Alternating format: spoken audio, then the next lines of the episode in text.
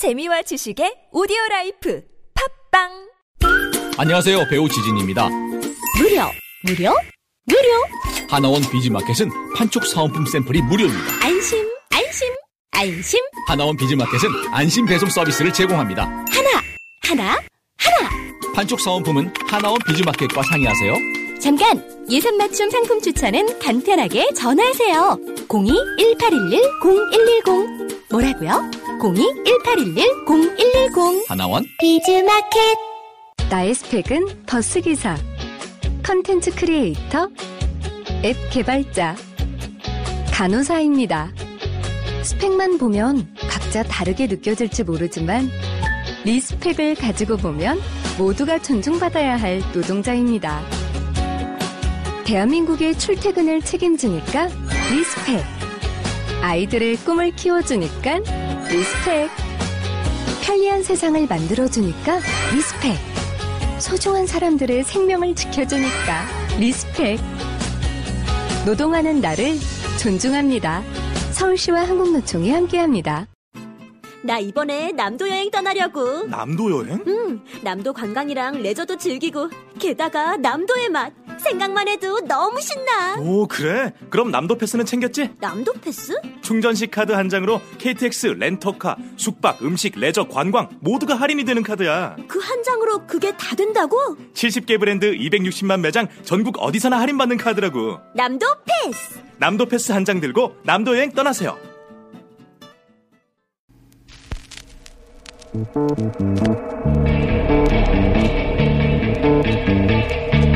Música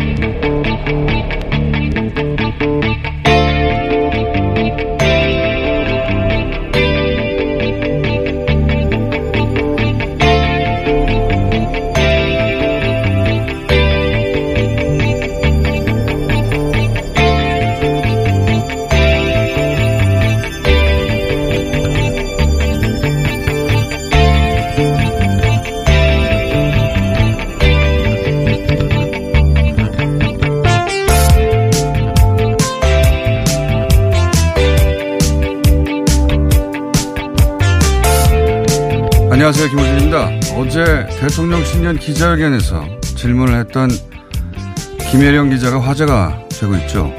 경제가 어려운데 기조를 바꾸지 않겠다니 그 자신감은 어디서 오나 근거를 대달라 요지가 그랬습니다. 이 질문에는 몇 가지 문제가 있습니다. 경제 정책에 무엇이 어떻게 잘못된 건지에 대한 최소한의 특정이 없죠. 더구나 신년사 상당 부분이 정책 기조가 왜 유지되어야 하는지에 이미 할애된 마당에 그걸 다 듣고도 왜 그 기조를 유지하냐고 다시 물으면 그건 질문이 아니라 왜 잘못해놓고 안 바꾸냐는 시비가 되는 거죠. 거기서 또다시 그 자신감의 근거를 대달라고 해버리면 당신은 대체 뭘 믿고 그러나는 멱살잡이가 되고 마는 겁니다. 의도했던 하지 않았던. 그래서 그 어휘와 어조 자체는 사실 크게 무리한 것이 아니었음에도 그 질문을 사람들은 태도의 문제로 받아들이는 거죠. 그런데 저는 기자가 날카롭고 예리한 질문을 때로는 거칠고 건방진 태도로 해도 된다고 개인적으로 생각합니다. 예의 바르려고 기자하는 건 아니니까요. 문제는 태도가 아니라 그거 말고는 아무것도 없었다. 이게 문제였던 거죠. 김원준 생각이었습니다.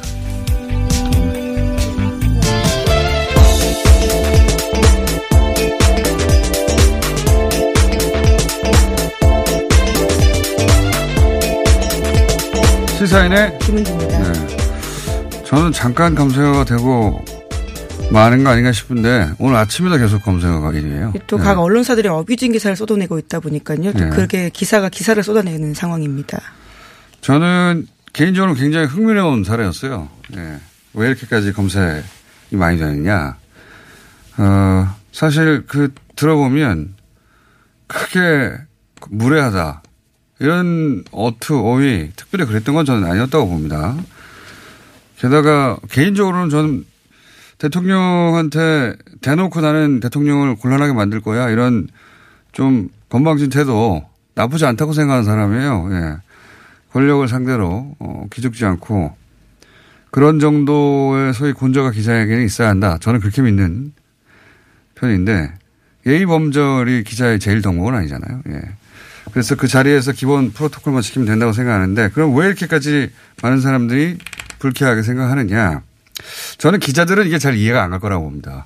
그래서 흥미로운 사례라고 보는데, 어, 그 표면적인 말투, 어조, 이런 게 아니고, 한마디로 제가 보기엔 질문이 너무 부실했다. 어, 아무런 구체성도 없고, 질문 자체가 애초부터 답변을 할 수 없는 질문이다. 왜냐, 당신 자신감의 근거가 뭐예요? 이거는 어떤 상황에서도 다른 누구에게도 어, 좋은 질문일 수가 없어. 그럼 뭐라 그럽니까? 나는 그렇게 타고났어. 라든가 내 철학이 그렇소. 게다가 그 자리가 철학을 설명하는 자리 아니에요. 그 철학의 구체적인 정책에 대해서 논하는 자리지. 당신의 철학은 왜 그렇습니까? 이거는 어, 철학 수업에서 얘기해야 되는 얘기군요. 그러니까 좋은 질문이 아니에요. 구체성도 없는 데다가. 구체성이 없다는 거는 경제가 나쁜데 왜 반성 안 하냐. 이런 질문인데 경제가 얼마나 광범위합니까? 경제의 특정 어, 부분이 혹은 뭐 그렇게 물었어야 되는데 그냥 경제가 나쁘다 왜 안 바꾸냐 이렇게 해버리면 사람들이 아니 청와대까지 가서 왜 저렇게 질문하지 이런 생각을 일차적으로 하게 돼 있고 거기서 왜 안 바꾸냐 내내 사실은 신년사 대부분이 거기에 할애돼 있어요. 어, 정책 기조를 그렇게 유지해야 되겠다고. 그런데 거기서 다 듣고 다시 또왜안 바꾸냐 하면 아 이거 시비를 거나 이런 생각이 자연스럽게 들고 근데 한 발 더 나가서 어디서 자신감이 나오냐 해버리면 아 이게 무슨 건방이야? 이렇게 태도의 문제로 환원되는 겁니다. 그러니까 예리하고 날카로운 질문을 해서 대통령을 쩔쩔매게 만든 게 아니라 그런 박수를 받아야 된다고 저는 생각해요. 어, 그냥, 어, 시비를 걸었네? 어, 이렇게 태도의 문제로 느껴지고 태도의 문제로 느껴지면 자동으로 아니, 과거에 보수 정권 때는 그렇게 다소곳 하더니 하는 기억, 기억이 소환되는 거죠. 기자 일반에 대한. 그러면 기자 일반에 대한 괘씸죄 같은 게 다시 떠오르는 겁니다. 그래서 사람들이 괘씸하다고 보는 것이고 표면적으로는 아닐지언정 어, 기자들은 저는 이 사례를 잘 연구해야 된다고 봐요. 예. 질문이 제대로 요건을 못 갖추고 그냥 나는 기자다 이런 태도만 남으면 이렇게 되는 겁니다. 예, 물론 어제 김혜령 기자가 미디어 오늘과 인터뷰에서 자신의 입장을 좀 밝힌 바가 있는데요. 말씀드리자면 구체적인 질문에 문 대통령 대답이 같았기 때문에 그냥 훅 들어간 가문이 있다 그러면서요. 자신은 대통령이 자신 있다 이렇게 답변하길 바라는 면도 있었다면서 네. 그런 답을 할 줄 예상하지 못했다라고 이야기하고 있습니다. 대통령이 자신 있다고 답하 대답을 원했다면 자신 있습니까 물어봐야죠. 자신감은 어디서 옵니까 대체? 근거를 대두서 하면 자신 있습니까? 그러니까 이 그건 약간 변명성 저는 다, 어, 뭐랄까요. 해명이라고 보긴 하는데 어쨌든 본인도 억울한 지점이 없지는 않을 거라고 봅니다만 왜 이렇게까지 흥분하느냐 사람들이. 왜 하루 종일 검색하고 될까? 이해가 잘 안 될 텐데 그 해설을 좀 해드린 겁니다. 자 첫 번째 뉴스는요. 네, 어, 말씀처럼 어제 문재인 대통령이 신년 기자회견을 가졌습니다. 직접 질문자를 선정하고 그에 대한 답변을 하는 형식이었었는데요. 90분 동안 생방송으로 진행됐습니다. 기자회견에서 문재인 대통령은 경제라는 단어를 가장 많이 사용했는데요. 이런 이야기 했습니다. 경제 정책의 변화는 분명 두려운 일이라면서요. 시간이 걸리고 논란이 있을 수 있다. 그러나 반드시 가야 할 길이다 라고 이거 밝혔습니다. 직접 들어보시겠습니다 한번. 경제 정책의 변화는 분명 두려운 일입니다. 시간이 걸리고 논란이 있을 수 있습니다. 그러나 반드시 가야 할 길입니다. 놀라운 국가 경제의 성장에도 불구하고 삶이 고단한 국민들이 여전히 많습니다. 우리가 함께 이룬 경제 성장의 혜택이 소수의 상위 계층과 대기업에 집중되었고 모든 국민에게 고루 돌아가지 않았기 때문입니다. 부족한 부분을 충분히 보완하면서 반드시 혁신적 포용국가를 이루어내겠습니다. 올해는 국민의 삶 속에서 정부의 경제정책이 옳은 방향이라는 것을 확실히 체감되도록 하는 것이 목표입니다. 뭐이 내용이 거의 대부분 아까 얘기했던 왜 그 기조를 유지하느냐에 대한 설명이고요. 그리고 신년사의 중요 부분을 차지했던 것이고 사실 저는 어제, 어제 그 내용보다 예 아, 대통령의 국정 전반에 대해서 어느 정도 파악이 돼 있는가 이건 어, 국민들한테 물을 관리가 있어요. 실시간으로 당연히. 근데 그 네. 모습들이 어제 신년 기자회견에서 나왔던 게 아닌가 예, 싶은데요. 그런 지가 너무 오래됐다 보니까 저는 그 자체가 매우 신선했다. 예, 앞으로, 어, 뭐, 보수 대통령이나 진보 대통령은 향후 대통령들이 항상 이런 식으로 해야 된다고 네, 봅니다. 예. 하는 바람이 큰데요. 대통령이. 어떤 생각을 하고 있는지 알수 그렇죠. 있죠. 알아야죠. 네. 예. 그리고 거기에 답할 의무가 있는 거고, 대통령은. 어, 그리고 그때 때로는 건방진 태도가 나와도 저는 된다고 봐요. 그 질문이 충분한 요건만 갖췄으면. 질문이 후진, 후지면, 그리고 기자의 태도만 나오면 이렇게 되는 것이다. 자, 그리고 몇 가지 중요한 어, 포인트들이 있었습니다. 예. 네, 북미 관계 관련된 이야기도 있었는데요. 문재인 대통령은 김정은 북한 국무위원장의 서울 답방에 대해서 2차 북미 정상회담 이유가 될 것이다라고 이야기했습니다. 2차 북미 정상회담과 연동되어 있는 것이라고 밝히면서요. 먼저 북미 정상회담이 이뤄지고 나면 그 이후에 답방이 조금 더 순조롭게 추진될 수 있지 않을까 생각한다고 밝혔습니다. 또한 친서에 대해서도요. 답장을 보냈다고 말했습니다. 어, 그러니까 현재 청와대에서 파악하고 있는 것은 북미 정상 두 번째 한 다음에 답방 이렇게 순서를 생각하고 있는 것 같습니다. 그리고 일본 기자가 또 질문 기를 얻어서 예, 질문을 했어요. 네, 예. 그래서 한일 관계 관련된 답변도 나왔었는데요. 강제징용 배상 판결에 대한 일본 정부 대응을 문재인 대통령이 비판했습니다. 요건 직접 들어보시겠습니다. 이것은 한국 정부가 만들어낸 문제들이 아닙니다. 과거의 불행했던 그 오랜 역사 때문에 만들어지고 있는 문제입니다.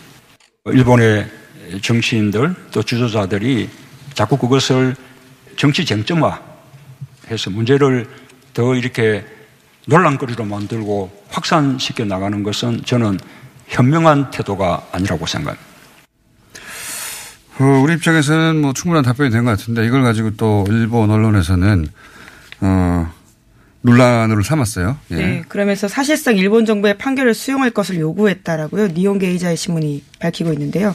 당연히 판결이라면 수용해야 될 것들인데 이렇게 그래, 또 삼권 분립인데 그럼 어떡하란 말이냐 정부가 당신들도 삼권 분립이면 그렇지 않느냐 이런 식의 답변을 했고 어, 충분히 논리적인 답변인데 어쨌든 일부는 문제를 삼아야 하는 시- 시즌이죠 지금 예, 여러 가지로 아베 정부가 그런 내용들이 있었습니다. 자 그 외에 어, 더 내용이 있었으나 이미 다 공개되어 있으니까 네. 찾아보실 분들은 찾아보시면 됩니다. 다음 뉴스는요. 네, 관련해서 4차 북중 정상회담 내용이 북중 언론에 보도가 됐는데요. 한반도 비핵화에 대한 입장을 재확인하고 2차 북미 정상회담에서 성과를 기대한다라고 밝혔습니다. 시진핑 중국 국가주석이 북미 정상회담과 남북관계 개선에 대해서 지지하면서도요. 중국 역할론을 강조했고요. 김, 김정은 위원장은 북한은 비핵화 입장을 계속해서 견지해서 대화 협상을 통해서 한반도 문제 해결함으로써 2차 북미 정상회담에서 국제사회가 환영할 만한 성과를 내도록 노력하겠다라고 밝혔습니다. 저는 어제 북한 중앙 어, 조선중앙팀인가요? 어, 거기서 어, 나온 내용 보도된 걸 봤는데 그 중에서 귀에 딱 꽂히는 단어가 하나 있었어요. 이제 중국에 대한 설명을 하면서 후방이라고 표현을 했어요. 후방. 저는 이 단어에 북한이 중국을 미국과의 관계에서 어떻게 활용하고 싶은지 다 들어있다고 봅니다. 후방. 예. 뒤를 좀 맡아달라. 후방. 미국이 이제 일방적으로 밀어, 밀어붙이기만 하면 뒤에서 좀이라도 좀 도와달라. 단어 이미, 어, 의도가 다 들어있다고 봅니다. 중국은 물론 뭐 미국과의 관계 때문에 눈치를 보겠지만 북한이 아무런 후방 없이 혼자 미국이라고 하는 초강대국을 상대한 게 버겁기도 하고 작년 내내 어, 미국이 미국은 전혀 양보 없이 계속 밀어붙이기만 하니까 후방이 필요하다. 그래서 중국을 갔다. 예, 이렇게 읽으면 될 단어 하나가 등장하더라고요. 후방. 예. 중국은 어, 후방이다. 북한은 그렇게 생각하는 것 네, 같습니다. 이미 일정 자체가 굉장히 그런 시그널들을 보여주는 것들이 많았습니다. 네. 뒤를 좀 뒤를 좀 부탁해. 조금이라도 도와줘. 이런 의미였던 것 같습니다. 자, 다음 뉴스는요. 네, 관련해서 어제 JTBC가 정부 관계자를 인용해서 1월 중에 북미 고위급 회담이 열릴 것으로 전망을 했는데요. 1월 중에 김영철 북한 노동당 부위원장이 뉴욕에 갈 것이라고요. 정부 관계자를 음. 인용해서 밝히고 있습니다. 북한 쪽에서 그렇게 통보했나 봐요. 예. 이걸 그냥은 어떻게 알겠습니까? 중국 방문하는 것도 그렇고, 어, 북한, 북한 노동당 부위원장, 김영철 부위원장이 어, 뉴욕에 갈 예정인 것도 통보가 된 것 같습니다. 자, 그러면, 어, 네, 속도가 나는 거죠. 제 1월 중에 김영철, 폼페이오 다시 만나고, 어, 김영철 부위원장이 그러면 트럼프 대통령을 다시 또 지난번처럼 만날 것인가? 뭐 만난다면 그 다음엔 순조롭겠죠 모든 게. 다음은요. 네, 대법원이 어제 검찰 포토라인 대신 대법원 청사에서 대국민 입장을 발표할 수 있도록 해달라고 하는 양승태 전 대법원장 요구를 불허했습니다. 이에 따라 양 전 대법원장은 오늘 오전 9시경에 대법원 청사가 아닌 대법원 정문 앞에서 기자회견을 열 예정인데요. 그런 다음에 차량으로 이동해서 서울중앙지검에서 조사를 받겠다라고 밝혔습니다. 하지만 전공로 법무 법원노조 조합원들이요 이것을 막겠다라고 밝혀서 지금 물리적인 충돌도 예상되고 있습니다. 대법원이 그 불허한 것은 뭐 당연한 결정이죠. 예. 이 대법원에게 이걸 요구한 자체가 저는 다시 한번 사법부를 곤란하게 만드는 일이다. 네, 사실 예. 받아들일 거라고 생각하고 제안했다라고 보기도 힘든 내용입니다. 어, 받아들여 이게 이제 요런 쟁점화 만든 자체가 저는 받아들이길 원했다고 생각이 들어요. 예. 아직도 자기가 사법부에 한 일이 뭔지 예, 그럼 정말 반성하지 못하고 있는 네, 태도라고 스스로 스스로 모르는 것 같고 그 일반인이 굉장히 이해하기 힘든 거예요. 전직 직장에 가가지고 예 자기가 거기서 기자회견 할 테니까 더군다나 검찰의 그 포토라인 대신에 할 테니까 그 직장 문 좀 열어줘. 누가 그걸 대법원이 아니라 어떤 직장도 그걸 안 열어줍니다. 말도 안 되는 거거든요. 그냥 대법원장 정도의 지위가 아니라 그냥 일반인도 다 하는 거예요. 이걸 본인은 모르는 겁니다. 이- 이해가 안 가요, 저는. 어쨌든 불어댔고 오늘 어떤 장면이 연출될지 잠시 후에 예. 네, 9시에 기자회견을 한다고 해서요. 예. 자, 어, 9시에 확인해 보시길 바랍니다. 어떻게 할지는. 다음 뉴스는요? 네, 성폭행 의혹을 받는 조재범 전 코치의 폭행죄 재판이 미뤄졌습니다. 조 전 코치에게서 맞은 패자 중에서요, 세 명이 보복이 두려워서 이제까지 진술을 하지 않은 바가 있는데, 이제 용기를 내서 진술을 하기로 했습니다. 이 사건은 제가 보기에는 어마어마하게 커질 것 같다는 어, 그런 느낌입니다. 여기서 끝나지 않고 체육계 전반으로 퍼져나가지 아, 않겠는가. 그 적폐를 뿌리 뽑아야 될 시점입니다. 그러니까요. 자, 하나 정도 더 끝내야 되겠습니다. 네, 자유한국당의 지만원 씨를 5.18 진상조사위원으로 추천할지 말지를 아직도 결론을 못 내리고 있는데요. 그런 가운데 어제 지 씨가 5.18 북한 배후설에 그 북한군이라고 지목했던 일부 탈북자들이 어제 기자회견을 열었습니다. 그러면서 5.18 당시에는 자신이 4살이었다라면서요. 지 씨의 주장을 다 반박했습니다. 이게 저는 그, 어, 지만원 씨 개인적으로 그런 생각을 하고 주장하는데 그치지 않고 공당, 제1야당에서 이걸 결론을 의총에서도 못 냈다 하는 자체가 저는 한국당이 굉장히 치명적이라고 봅니다. 예. 어, 5.18 민주화 운동이 북한이 북한군이 내려서 일으킨 일이다. 모두 날조된 네. 사실입니다. 이거를.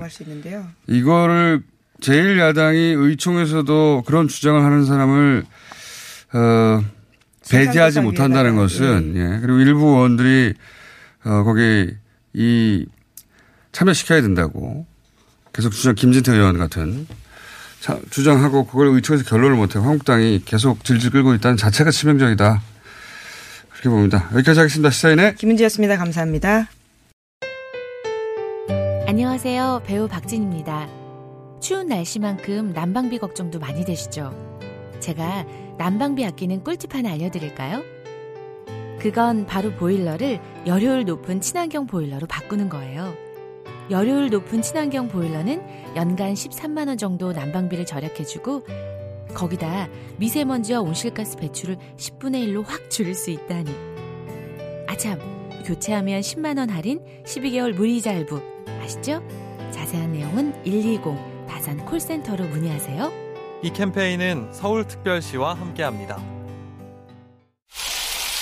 아 시원하다 오빠 나 오빠 로션 좀안 돼. 저번에도 쓰고 가져갔잖아. 오빠 거 엄청 좋던데 얼굴이 환해지는 게 남자 화장품이 왜 이렇게 좋아? 갈색병 원료, 명품 비피다가 고함량으로 들어가 있다네. 오빠 이거 바르고 얼굴 엄청 환해졌잖아. 아 그게 다 로션 덕분이었구나 빨리 내놔 나 좀 쓰게 바르는 순간 살아나는 환한 얼굴. 여자가 탐내는 남자 로션 헤이브로 맨즈 브라운 올인원 로션 지금 포털에 헤이브로 검색하세요 먹었니? 많이 뭇다이가 떠나라. 체지방? 무지 많다이가 떠나라. 콜레스테롤 많이 높다 아이가 떠나라. 일석삼조 다이어트 미궁 떠날 땐. 체지방 핫. 콜레스테롤 핫핫. 먹은 만큼 싸주마. 새끈하게 비워주마. 핫핫핫. 체지방 콜레스테롤 완전 분해 완전 배출. 일석삼조 다이어트 미궁 떠날 땐. 떠날 때 세계 구매 시 유산균 사랑 민감한 너에게 그리고 밥사바 추가 증정 이벤트.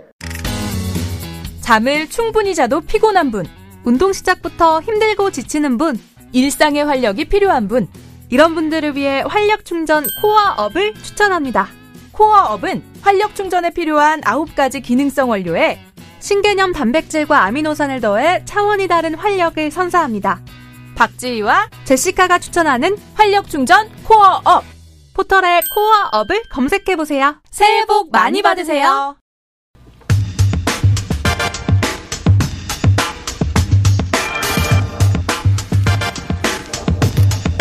자, 오늘은 그러니까 경제 오랜만에 최백은 최백은 교수님 모시고 공유 경제에 대한 이야기를 좀 나눠볼까 합니다.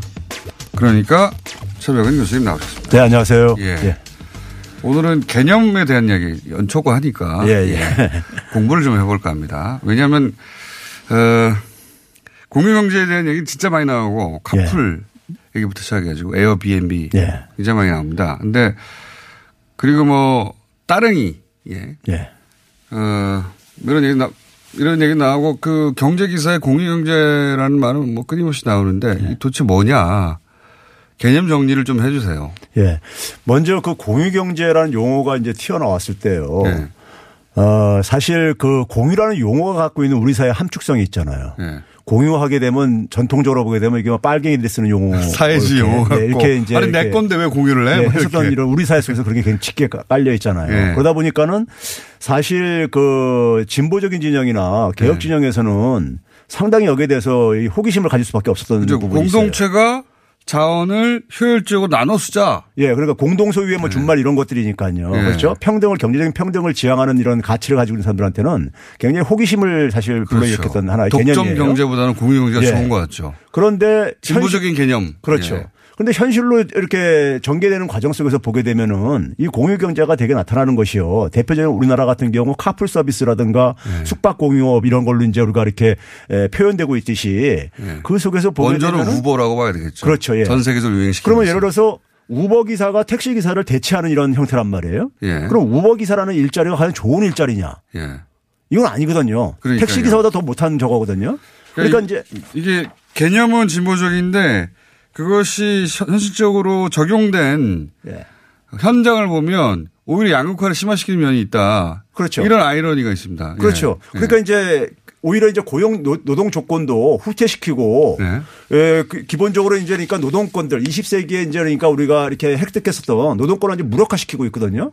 왜 그러냐면은 그 앱 기반에 연결된 그 노동 그 노동자들 같은 경우는 전통적으로 그러니까 우리가 구분하는 고용주와 피고용주 어디에도 적용이 안 되어지고 예. 그렇다고 독립된 사업장을 갖고 있는 자영업자에도 소속이 안 되어져요. 노동권을 보장받지 못하죠. 그렇죠. 예. 그리고 굉장히 사각지대 노인은 오히려 후퇴하는 이런 이제 모습을 보여주고 있다는 음. 현실 말이에요. 속에서는. 그렇죠. 그래서 굉장히 당혹스러운 거죠.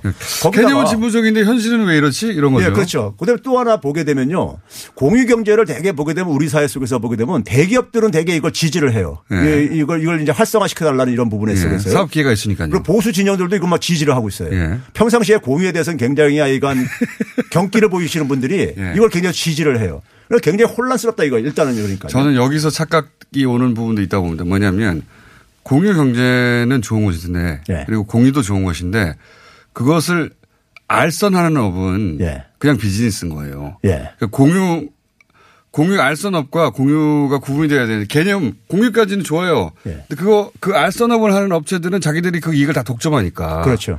여기서 딜레마가 나오는 거죠. 예. 예. 그거 그래- 어떻게 해야 됩니까? 그래서 교수님? 이제 이 공유 경제 이 개념을요. 예. 개념이 개념의 사실 핵심 키워드는 협력이에요. 협력인데 예. 자 처음에 이게 이제 나왔을 때 2008년도 경에 나왔을 때 공유경제라는 용어가 처음 튀어나왔을 때요. 이게 뭐냐면 생산된 제품을 여럿이서 그러니까 함께 사용하자. 이런 협력적인 소비 개념으로서 처음에 등장을 그렇죠. 자동차를 그 비싼 거를 예. 사놓고 어, 한 열 대 중에 일 다섯 대 정도는 집에 놀고 있지 않냐. 그렇죠, 예. 그거 잘 활용해 가지고 저렴하게 우리 같이 나눠 쓰자. 예. 개념 좋았어요. 예, 이렇게 처음에 그렇게 출발을 했다가 예. 그게 이제 그 다음에 이제 이 협력이라는 개념이 생산 이제 가치 창출로 이제 그러니까 이게 확장이 되어지게 됩니다. 그걸 알선하는 플랫폼 업자들 등장했죠. 예, 그러니까 예를 들면 이제 그러니까는 그 스티브 잡스 같은 경우가 애플에서 예. 앱스토어 그러니까 어플 팔아먹는 방식이 바로 이 방식이었던 거예요. 사람들이 아이디어 갖고 있는 사람들 와서 팔아먹어라. 그래서 삼 3대 7로 나눠 먹자. 예. 이런 방식으로 이제 그러니까 협력적으로 이제 가치 창출하는 방식으로 이제 이게 확장이 되어집니다. 예. 그게 이제 우버라든가 에어비앤비에서 이제 그러니까 도 이제 확장된 거고요. 그러니까 예. 차량 갖고 있는 사람들 와서 돈 벌어라. 이렇게 한 거죠. 예. 그리고 숙박 저기 집 있는 사람들 와서 돈 벌어라. 우리는. 플랫폼을 제공해 줄게. 그렇죠. 예. 그래서 이제 이게 이게 이게 이제 가치 창출 방식으로 이게 확장되어지면서 했을 때 여기서 이제 우리가 핵심은 뭐냐면요. 이익을 공유가 이제 그러니까 전통적인 네. 기업들은 그러니까 자기가 가지고 있는 자원을 가지고 자기가 그러니까 돈을 돈을 받는 방식이었었는데 네. 이게 상대방이 가지고 기업 바깥에 있는 자원과 자기가 갖고 있는 자원을 연결시켜 가지고 그러니까 이익을 공유를 통해서 그러니까 가치를 창출하는 방식으로 이게 아. 확장돼 간 아, 거예요. 택시하고 비교하자면 택시 회사가 택시를 다 사가지고 그다음에 기사를 고용하는 방식이었다면 예. 그렇죠. 이제는 택시를 차를 다 사는 게 아니라 개인들이 가지고 있는 차 그렇죠. 그 차와 그 차를 소유한 사람하고 예. 플랫폼 업자가 이익을 공유하자 예. 이런 건데 그 이익 공유가 제대로 안 되고 이익을 거의 다 가져가지 않습니까? 조금만 그렇죠. 수수료 좀 떼주고 그러니까 앞에서 얘기했듯이 여기까지는 이제 그러니까 고용 조건을 후퇴시키고 예. 양극화를 초양극화로 그러니까 전개시킬 가능성이 지금 어, 나타나고 있는 거예요. 예. 그럼 여기서 이제 그러면? 이 이익 공유 사업들이 예를 들어서 우버를 지금 말씀하셨는데 우버의 기업 가치를 보게 우버가 2009년도에 창업한 이래요. 계속해서 영업 손실을 보는 기업이에요. 그런데 기업 가치는 굉장히 크죠. 예. 그러면 이 기업 가치가 큰 이유는 뭐냐면은 그 차량 공유 사업을 통해서 획득한 데이터들이에요. 예. 그 데이터를 가지고 굉장히 많은 사업들이 가능할 것이고 그다음에 사업들이. 음. 인공지능 기술 발달도 시킬 수 있고 뭐 이런 등등인 거죠. 그래서 어 무인 자율주행차 이런 거까지 나가고 있죠. 예. 그럼 이제 그래서 이 공유 경제의 핵심은 결국은 뭐냐면 데이터를 이제 확보하는 데 그러니까 이게 무게 중심이 이동돼 가고 있습니다. 예. 데이터를요. 그래서 지금 이제 우리가 데이터 경제의 도래를 얘기를 하는데 예. 그러면 데이터라는 게 과연 누구 것이냐 이렇게 한번 우리가 질문을 던져 보는 거죠. 애초에 소비자 것이죠. 소비자 거죠. 예. 그 참여자들이 만들어 준 거죠. 그렇죠. 근데 기업이 그거를 혼자 독, 독점을 하고 있는 거예요. 예. 그러니까 사실 인공지능이라는 것도 인공지능이라는 것도 사실은 그 데이터의 이 빅데이터의 산물인 것이고 예. 그 빅데이터는 인공 노동의 또 다른 형태인 거예요. 그렇죠? 그러니까 교수님은 교수님 말씀은 플랫폼 사업자들이 거기서 건건이 수수료 먹으려고 하지 말고 예. 거기서 나오는 빅데이터를 덕분에 얻었지 않냐. 예. 그러면 그 빅데이터를 활용한 사업으로 니네는 돈을 벌고 예. 수수료는 많이 포기해라 이런 말씀이세요? 그래야지만이 예. 참여자를 데이터를 많이 얻으려면 플랫폼의 사이즈를 키워야 됩니다. 그리고 그게 그렇죠? 이익의 공유다 진짜. 그렇죠. 플랫폼 사이즈를 키워, 키워야 되고 네. 플랫폼 사이즈를 키워야지만이 인공지능 기술도 발달시킬 수 있고 그다음에 뭐냐면 자신의 새로운 수익 사업도 확장을 시킬 수가 있다 이거예요. 이 방송은 이 코너는 제가 보기엔 다시 듣기 하셔야 될 것 같아요. 교수님이 아니, 근데 한 어려운 개념을 우다다다다다 빨리, 빨리 쏟아내고 있습니다. 근데 한 가지만 예. 더 가겠습니다. 내용은 굉장히 흥미롭고 좋습니다. 데이터가 네. 데이터가 그러니까 사실 중요한 부분인데 데이터가 그러니까는 사용자들의 것이라면 소비자들의 것이라면은 애초에. 예 소비자들의 것이라면은 그래서 이제 플랫폼을 공유를 해야 된다는 이런 개념으로 지금 공유 경제가 진화하고 있는 거예요. 아, 그러니까 거기 네. 나오는 수수료 가지고 일부 조금 떼주고 공용이라고 네. 하지 말고 예. 거기서 나오는 플랫폼, 예. 플랫폼의 데이터 자체를 공유해 나가자. 그렇죠. 야. 그래서 이제 유럽 같은 데서는 데이터에 대한 사회적 통제가 이미 이제 우리가 어떻게 사회 그러니까 그걸 의무적으로 공, 공유를 할 수 있게 데이터에 대해서 그러니까 플랫폼 데이- 사업자가 갖고 있는 확보한 데이터들을요. 확보한 데이터들을 예. 니네 것만이 아니기 때문에 그렇죠. 예. 물론 플랫폼을 니네가 제공하는 수고를 하긴 했지만 거기 쌓인 것은 거기 참여한 모든 사람이 예. 만들어 준 거니까 그거 그 일부를 또 공공에서 사용할 수 있게 해야 한다. 그렇죠. 그게 왜 바람직한 거냐면 데이터 자체만 가지고 그러니까 돈이 만들어지는 건 아니에요. 그렇죠. 데이터를 활용을 해야 되는데 데이터를 활용할 기회는 누구나가 가져야 된다 이거죠.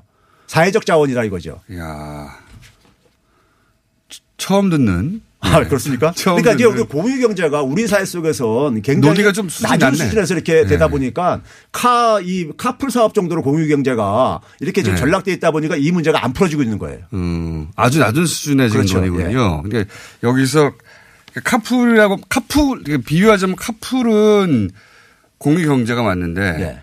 카풀 알선업은 공유 경제가 아니라 그냥 대기업의 플랫폼 사업에 불과한 정도의 머물러 있다. 그렇죠. 전통적인 뭐 렌틀카 사업하고 뭐가 틀린 거야 사실은요 보면은요. 네. 플랫폼의 그 양상이 다를 뿐. 예. 그러니까 여기서 더 나 한 발 더 나아가서 그러면 카풀 업체가 거기서 쌓은 데이터를 그러면 사회적으로 예. 또는 공공이익에 복무하도록 혹은 카풀 그러니까 택시 택시까지 포함해서 택시 예. 사업자들이 이익을 얻도록 예. 어떻게 활용할 것인지를 가지고 와야 진짜 공동경제다. 그렇죠. 데이터를 그러니까는 확보하고 플랫폼을 맞는 말씀입니다. 예. 맞는 말씀입니다. 예. 이런 좋은 말씀을 예. 제가 지난번에 드린 새로운 책에 거기 그 내용들이 있습니다. 아, 그래요? 예. 예. 아니 개념은 듣고 보면 설득이 되고 예. 근데 왜 이런 생각을 못했을까 하는 생각도 들고요. 근데 지금 그 사업 모델들이 예. 최근에 아마 시청자들도 해외 뉴스를 통해서 접했을 기사가 있는데요. 우리가 그 토렌토라고 토렌토라고 있죠. 파일 공유 알죠. 서비스예요. P2P 방식으로 하는 거예요. 교수님, 근데 예. 그거는 다음 시간에 왜냐하면 이 공유 경제를 이해하는 것은 꼭 필요합니다 지금. 그렇습니다. 예. 예. 예. 근데 오늘 첫 시간으로 하고요. 예. 다음 시간에 두 번째 수업. 예. 그 구체적 사례를 그럼 해외에서 보자. 여기까지 가보죠. 네. 아, 재밌는데요. 어, 엄청 빠른 속도로 1시간 강의를 7분에서 8분 사이에 요약했습니다. 그러니까 경제 건국대 최백원 교수님이었습니다. 감사합니다. 네, 감사합니다.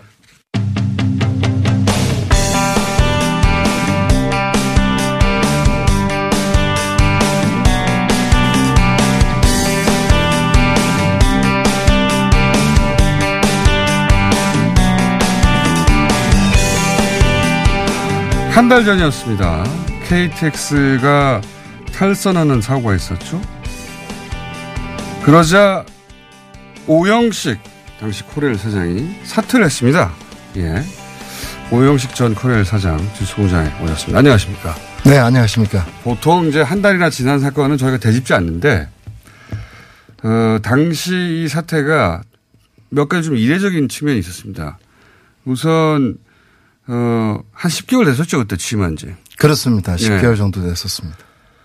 어, 10개월 된 그 공공기관 사장이 거기에 사건이 하나 있다고 해서 바로 사퇴하는 경우가 제 기억엔 거의 없고 코레일은 한 번도 없었고, 예. 그렇습니다. 어, 물론 뭐 네. 탈선 사고가 심각한 사고긴 하지만 당시 그 인명사고 난 것도 아니었는데 탈선 사고 때 바로 사퇴를 했다. 왜 사퇴했는가 하는 의문점도 하나 있었고 또 하나는 당시에 코레일 직원들이 사퇴 철회를 요청하는 희한한 풍경이 좀 있었습니다. 그리고 뭐 국민 청원도 있었고 사표를 발려달라고. 어 그래서 그리고 또 이런 얘기도 하셨어요. 사퇴하면서 KTX 사고의 근본 원인은 따로 있다고. 어, 근본 원인이 뭐지, 그럼? 저분은 왜 사퇴하고 근본 원인은 뭐며, 왜 코레일 직원들은 사퇴 철회 요청을 하는 거지? 궁금증이 많이 있었는데, 그때는 그냥 사퇴로 끝나버렸어요. 그렇습니다. 예. 네. 다시 모시는 겁니다, 그래서. 예. 한 달 있다가. 이제는 다들 잊어버리고 관심 없을 텐데, 저는 궁금했거든요, 그때. 우선 그때 왜 사퇴하셨습니까? 뭐 무엇보다도 국민에 대한 책임의 문제가 제일 컸었습니다. 너무 어, 빨리 사퇴하신 거 아니에요? 어, 아시겠지만 지금 되돌아서 보면? 어, 아시겠지만 사실은 그 강릉선 사고 이전에 예. 오송역 사고 등 일련의 이제 좀 사고들이 계속 있었고 또 공교롭게도 당시 KT 저 KT 통신선 화재 사고나 또 남방공사 가스관 이 파열 사고들 그러면 이렇게 그럴수록 사장으로서 그걸 다, 어, 뭐랄까, 다시 사고 재발하지 않도록 만들고 그랬어야 되는 거 아닌가요? 그래서 그런 기간 시설에 관련된 안전 사고가 이제 중복이 되어서 네. 국민들 불안이 좀 커져 있었습니다. 근데 그 시기에 이제 강릉선에 이제 탈선 사고가 발생을 하고 또 제가 복구를 끝내고 월요일 날 대통령께서 또 어, 수보 회의를 통해서 네. 그러한 사고들 일련의 사고들에 대해서 특히 철도를 언급하시면서 이제 우려와 또 질책의 말씀도 있고 그래서 그럼 그럴수록 일을 열심히 하면 되는데 왜 음, 근데. 그 당시 분위기는 그러한 데에 대해서 뭔가 안전을 책임지고 있는 책임자가 예. 어, 이러한 일련의 지금 사고들에 대해서 책임지는 모습이 필요하지 않느냐라고 하는 것에 대해서 개인적으로 고민이 좀 많았고요. 또 하나는 또 이러한 문제들을 가지고 정치 쟁점화로 또 가는 것도 국정에 부담이 돼 드릴 수도 있겠다라고 하는 생각 이러한 것들이 제가 그 사고 원인 규명이나 또 책임 소재 여부를 떠나서 철도의 수장으로서 국민들에게 약속했던 안전에 대해서 어 지키지 못한 점에 대해서 책임을 지는 자세가 필요하겠다는 판단으로 결단을 했는데요. 일단 8일 날 사고 나고 나서 10일까지 이틀간 꼬박 밤샘 작업으로 사고 복구를 다 하고 어 10일 새벽 4시 반경에 저희가 개통을 했습니다. 그래서 네. 5시 30분 첫 KTX 강릉역에서 출발하는 열차를 제가 직접 승객들을 모시고 서울까지 타고 올라오고 나서 그 다음 날 사의를 표명하게 됐습니다. 그러니까 그 이런 이유도 있었군요. 그러니까 당시 이제 되돌아보면 어 그 야당에서 어 공세 여러 가지 복합적인 공세가 있었고 그게 이제 국정 지지율 하락으로 이어지고 있었고 그게 또 KTX 또또 하나의 부담을 안기는 것이 거꾸로 어 사장님한테 부담이 되고 내가 여기서 끊어줘야 되겠다 이런 생각도 있었던 거예요. 음, 그것도 적지 않게 저로서는 좀 컸습니다. 제가 아무래도 이제 정치인 출신이고. 그러니까요. 삼선. 네, 의원이시니까. 또 취임하면서부터 계속 지속적으로 야당에서 이제 소위 말하는 낙하선이니 뭐니 하는 이야기들로 계속 문제 제기를 해왔던 게 있었고 그것을 이후에 에, 코레일을 잘 제가 경영하고 이끌어서 결과를 보여주겠다고 말씀을 드렸던 턴데 이러한 일이 있고 나니까 더더군다나 야당이 바로 그 11일 날 어, 국회에 소집을 해가지고 이것을 사실은 이제 차분하게 원인이 뭐냐 네. 재발 방지를 위한 대책이 뭐냐 이러한 좀 토론이 되면 좋은데 이것을 이제 정치 문제로 있나요 국회에서? 네. 그러한, 그, 그러한 것들이 저는 대통령께 국정 운영에 상당한 부담이 될 것 같다라는 판단도 음. 적지 않았습니다. 그 이해는 이제 했습니다. 그럼 두 번째로, 어, KTX 사고의 근본 원인은 따로 있다. 그, 요, 저는 이 대목이 굉장히 궁금했어요. 그 언론에 여러 가지가 등장했었는데, KTX가 사고 나는 원인이 따로 있다. 이게 무슨 얘기입니까? 그러니까 이번 강릉선 탈선 사고를 보면 네. 사실은 지금 주 원인으로 지목받고 있는 게 이게 지금 설계와 시공상에 문제가 있는 거 아니냐라고 네. 하는 것이거든요.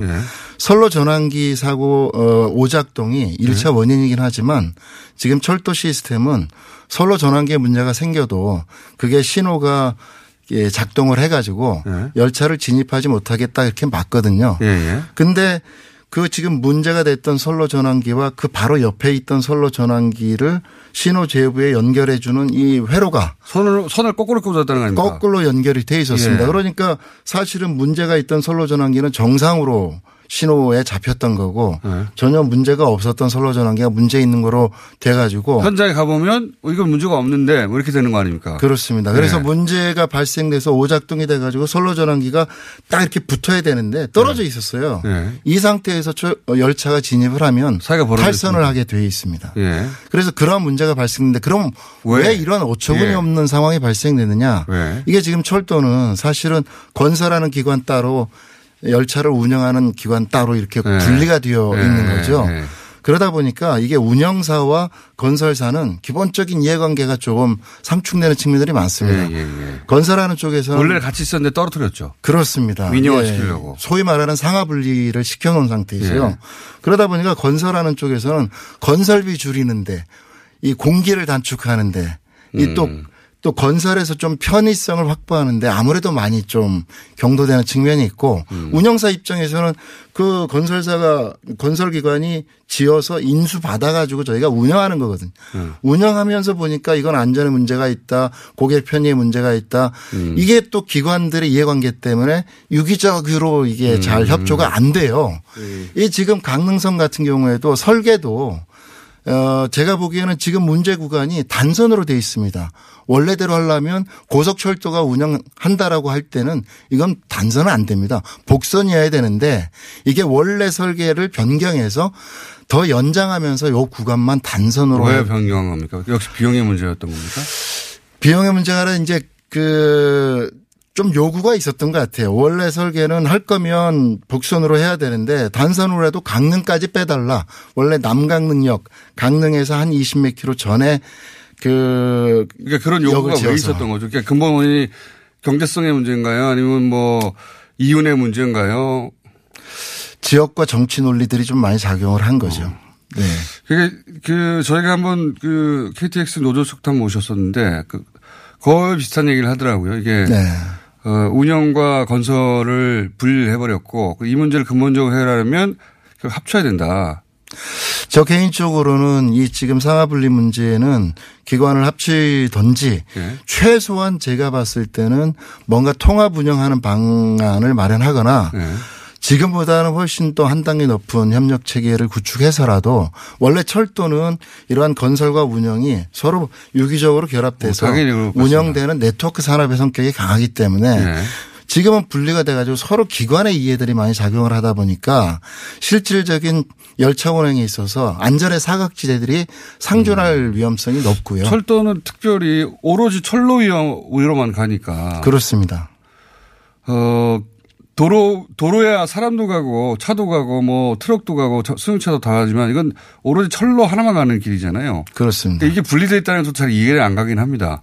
그렇습니다. 오로지 그러니까 그거를 짓는 이유는 오로지 기차가 가라는 것이고 그러면 그 운영과 그 길이 딱 묶여 있는 건데 그걸 왜 분리했을까 애초에. 당시의 논리는 뭐 철도청이라고 하는 하나의 기관으로 통합되어 있어서 운영하는데 이게 비대하다. 너무 비대하다. 어? 독점으로 인한 비효율성이 있다라고 아. 하는 소위 민영화 분리 경쟁론 이런 것들이 많이 작동하던 시점이었습니다. 그때는 시대 논리가 그랬죠. 시대. 예. 그런데 비대한 공공기관을 효율적으로 바꾸기 위해서 쪼개야 된다 뭐 이런 거. 예. 그런데 이제 예전에 이제 전기 산업과 관련돼서도 이러한 비슷한 논란이 있었습니다만 전기도 그렇지만 철도 같은 경우가 산업의 특성도 그렇지만 철도가 갖고 있는 공공성, 네. 공공자료소의 성격들이 사실 철도는 강하거든요. 적자여도 예. 그렇습니다. 사실은 지금 고속철도 정도가 음. 일정도 수익을 내지 나머지 일반 철도 그다음에 광역철도 다 이런 부분들은 수익성보다는 공공성 측면에서 운영되는 측면이 철도공사, 철도 시설 어, 공단. 시설공단. 일반 국민들은 사실 시설공단은 잘 모릅니다. 그러니까 사고가 발생되면. 그렇죠. 사고가 발생되면 다 코레일의 문제로 그냥 몰아가는 것들이 사실은 현실적이죠. 자, 어, 근본적인 원인은 거기 있다. 그걸 개선해야 된다. 물론 뭐 사건 사고가 없는 어, 나라도 없고, 예. 근데 그 부분 관련해서 제가 김 선생님한테 한 가지만 더 좀 말씀드리고 공장장이라고 해주십시오. 김 선생님이라뇨. 공장장님께 제가 한 가지 더 꼭 짚고 싶은 게 있는데요.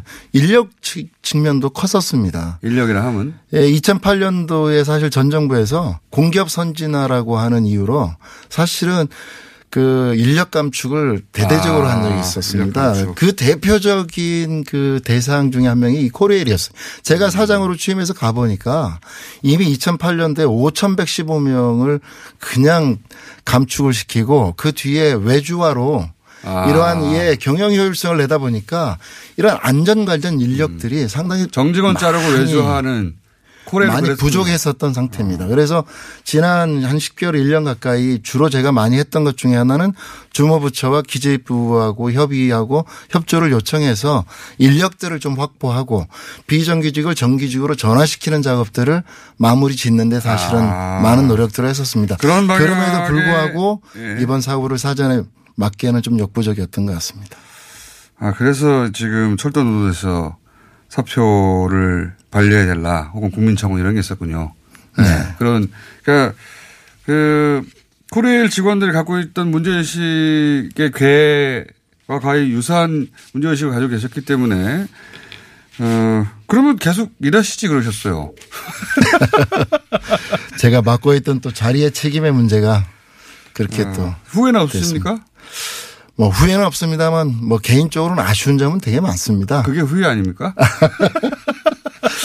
어, 지난 1년 동안 이렇게 좀 뛰어서 그 성과를 토대로 올해 예. 이 남북 철도 연결 사업을 포함해서 아, 그렇죠. 예 코레일이 작년에 평양 정상회담 때 가셨죠? 갔었습니다. 예.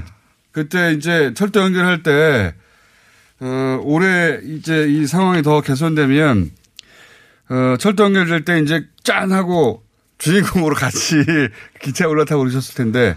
예, 사태 시점이 이게 사실 착공식 바로 앞둔 시점이라서 개인적으로는 더 그랬었습니다. 억울하셨겠네, 그거는. 아시, 예, 아, 뭐 그럴까요? 억울하지 않다면 거짓말이죠. 아, 저거 나 이거 해야 되는데 꼭.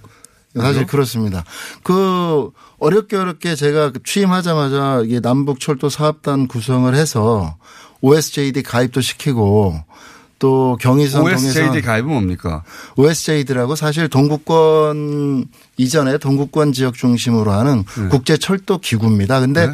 저희가 남북 연결을 하고 대륙 철도와 연결을 했을 때 그 대륙 철도에 운영하는 모든 국가들이 사실은 그 참여하고 있는 국제 철도 아, 기구라고 보기 때문에 갈 수가 없으니까. 그동안 가입을 정의원을 했는데 저희가 삼수를 했어요. 삼수를. 그게 음. 왜냐 만장일치 회원 전체가 만장일치로 할 때만 정의원이 가입 가능한데 가입되면 뭐가 그동안 좋은데요? 북한이 그걸 반대했었기 때문에 네, 가입되면 뭐가 좋습니까?